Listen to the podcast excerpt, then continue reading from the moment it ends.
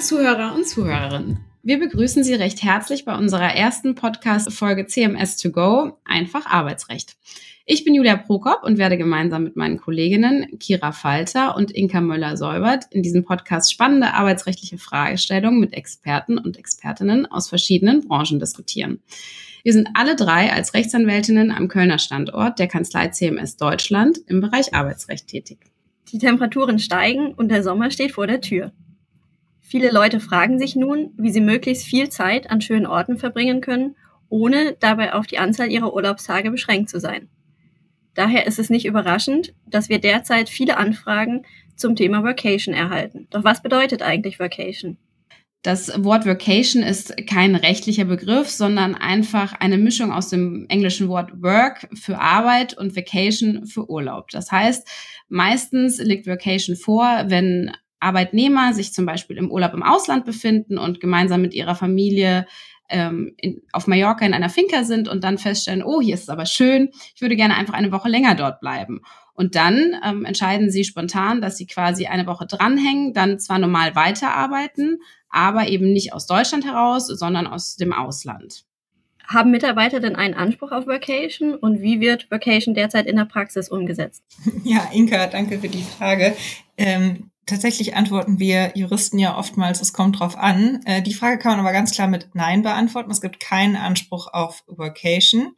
Ähm, tatsächlich ist es in der Praxis nach unserem äh, Dafürhalt oder nachdem, wie wir es von den Mandanten mitbekommen, auch tatsächlich, glaube ich, so, dass äh, es oftmals einfach gemacht wird und gar nicht groß gefragt wird, so nach dem Motto, wer nicht fragt, keine Antworten ähm, und man sich, wie Julia das eben auch schon sagte, entweder spontan überlegt, noch irgendwo was dran zu hängen oder dann sagt, ach, den Brückentag, den nehme ich gar nicht frei, sondern ich fahre dann irgendwie, weiß ich nicht, von uns aus nach Köln, nach Holland, ans Meer und arbeite den Freitag dort. Und ähm, ich glaube, das ist durch die Corona-Pandemie auch bedingt, dadurch, dass wir alle viel mobil oder im Homeoffice arbeiten, dass man einfach so ein, ja, das gehört mittlerweile dazu, einfach an anderen Orten zu arbeiten. Und ich glaube, viele Mitarbeiter haben gar nicht so richtig auf dem Schirm, welche rechtlichen Fragestellungen und Probleme das auch mit sich bringen kann. Da stellt sich natürlich dann auch die Frage, welche arbeitsrechtlichen äh, Regelungen überhaupt auf das Thema Workation Anwendung finden oder ob äh, für Geschäftsführer beziehungsweise leitende Angestellte dort Besonderheiten gelten. Im Grundsatz findet deutsches Arbeitsrecht Anwendung, entweder weil die Anwendbarkeit des deutschen Rechts so im Arbeitsvertrag geregelt ist oder weil der gewöhnliche Arbeitsort in Deutschland liegt. Der Arbeitsort wechselt auch nicht durch gelegentliche Vacation im Ausland. Eine Ausnahme stellen jedoch zwingende Vorschriften des Landes dar, in dem die Vacation stattfindet. Zum Beispiel, wenn man in Spanien Vacation macht, dann muss man die dort geltenden Höchstarbeitszeiten und gesetzlichen Feiertage beachten. Das heißt also, Arbeitnehmer sollten sich vor Antritt der Vacation über die lokalen Regelungen informieren und diese dann auch dem Arbeitgeber mitteilen. Dies gilt genauso für Geschäftsführer und leitende Angestellte. Und Julia, sag mal, welche Risiken gibt es denn aus Arbeitgebersicht? Also wir hatten ja eben darüber gesprochen, dass das in der Praxis oftmals so ist, dass Mitarbeiter oder die Arbeitgeber das vielleicht gar nicht mitbekommen, wenn ihre Mitarbeiter im Ausland sind, aber da gibt es doch bestimmt, wie immer, Risiken, die man berücksichtigen muss. Und macht es dann einen Unterschied, ob man innerhalb oder außerhalb der EU arbeitet? Ja, Kira, erstmal zu deiner zweiten Frage. Es macht natürlich einen Unterschied, ob die Arbeitnehmer in der EU oder außerhalb der EU arbeiten, da zumindest innerhalb der EU gewisse regulatorische Vorgaben existieren, die das Ganze ein bisschen einfacher machen. Wenn der Mitarbeiter aber im Nicht-EU-Ausland tätig wird, dann wird es erst richtig kompliziert. Aber auch innerhalb der EU gibt es diverse Risiken, insbesondere aus den Bereichen Arbeitsrecht, Sozialversicherungsrecht, auch datenschutzrechtliche Fragestellungen stellen sich, ausländerrechtliche Themen und auch steuerrechtliche Problematiken. Zu dem Thema Steuerrecht hat aber bereits unser Kollege Martin Friedberg einen Podcast gemacht. Diesen verlinken wir euch auch gerne in den Show Notes. Ansonsten zu dem Thema gibt es einfach so viele Problemschwerpunkte, dass wir die hier gar nicht alle aufgreifen können, sonst würde das ein bisschen den Rahmen springen. Aber ein Punkt, den ich gerne ganz kurz ansprechen würde, ist das Thema Aufenthaltsrecht. Da das viele unserer Mandanten meistens einfach nicht auf dem Schirm haben, dass wenn sie zum Beispiel Mitarbeiter, die gar nicht aus der EU stammen, sondern aus einem anderen Land, äh, ich nehme jetzt mal beispielsweise Südafrika, und der Mitarbeiter arbeitet hier in Deutschland, hat auch eine Aufenthaltserlaubnis für Deutschland und die Aufenthaltserlaubnis erlaubt ihm dann auch die Arbeit in Deutschland. Dann vergessen viele, dass wenn er zum Beispiel für ähm, eine kurze Zeit in Österreich tätig wird, dass er dann dafür keine Arbeitserlaubnis hat und quasi eine Arbeitserlaubnis beantragen müsste, da die Freizügigkeit, die es zwar innerhalb der EU gibt, eben nur für EU-Bürger gilt. Und das macht das Ganze besonders kompliziert. Ja, das klingt wirklich kompliziert. Jetzt haben wir aber tatsächlich ja wirklich viele Mandanten, die Workation gerne ermöglichen würden. Inka, was empfehlen wir denn dann? Worauf sollten die Arbeitgeber auf jeden Fall achten? Was ist da sozusagen unser Best Practice? Genau, wir empfehlen immer Leitlinien zur Vacation zu erstellen, und zwar entweder als Policy, wenn es keinen Betriebsrat gibt, oder als Betriebsvereinbarung, wenn es in dem jeweiligen Betrieb einen Betriebsrat gibt. Und diese regeln dann die Grundsätze zur Vacation, also wie und wo kann es beantragt werden, wie lange soll das gestattet sein, sollen bestimmte Länder ausgeschlossen werden und so weiter. Und zusätzlich empfehlen wir jeweils eine individuelle Vereinbarung mit den Mitarbeitern zu treffen, welche dann die Einzelheiten regelt. Sofern die Arbeitsleistung länger als einen Monat außerhalb von Deutschland erbracht werden soll, ist eine schriftliche Vereinbarung sogar zwingend.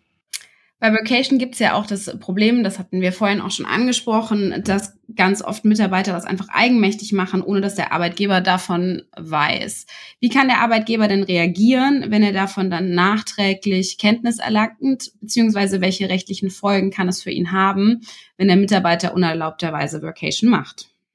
Ja, die meisten Arbeitsverträge sehen ja vor, dass dort ein bestimmter Arbeitsort definiert ist, also zum Beispiel Köln.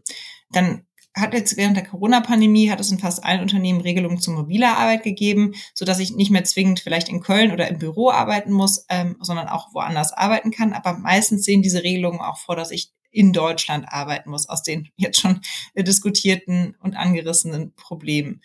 Ähm, insofern wird man sagen müssen, wenn ich dann dagegen verstoße, also einfach eigenmächtig meinen Arbeitsort ins Ausland verlege, dann kann der Arbeitgeber das abmahnen oder im Wiederholensfall auch tatsächlich mit einer Kündigung darauf reagieren, sodass das für den Arbeitnehmer schon ganz erhebliche Konsequenzen haben kann.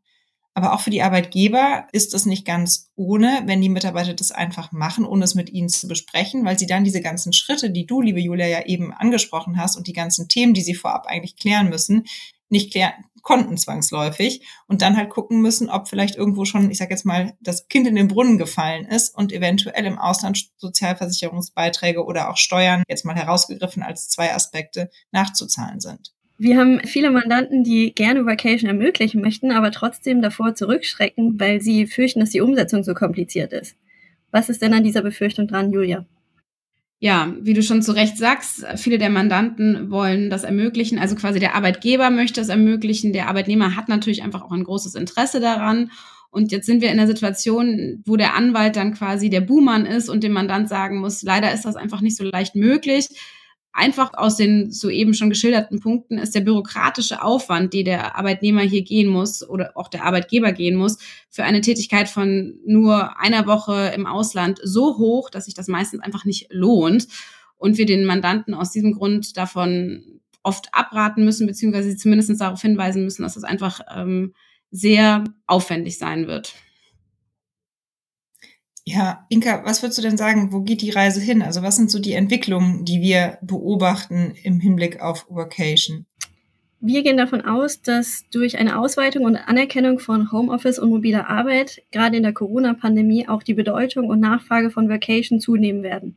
Durch die Gewährung von Vacation können Arbeitgeber jetzt schon ihre Attraktivität steigern und Talente, insbesondere der Millennials, gewinnen.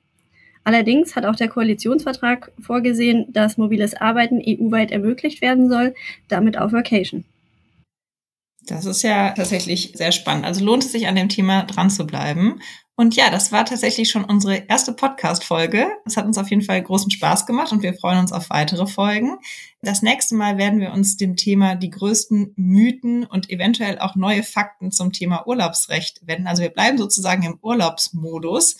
Würden uns auch total freuen, wenn Sie vielleicht Anmerkungen oder Ideen und Anregungen haben, welche Themen Sie gerne in diesem Podcast behandelt haben möchten. Dann können Sie uns gerne über unsere LinkedIn-Profile oder die sonstigen Möglichkeiten kontaktieren. Und meine Kollegin Julia Prokop und Inka Müller-Säubert und ich, Kira Falter, freuen uns auf jeden Fall auf die nächste Folge Einfach Arbeitsrecht mit.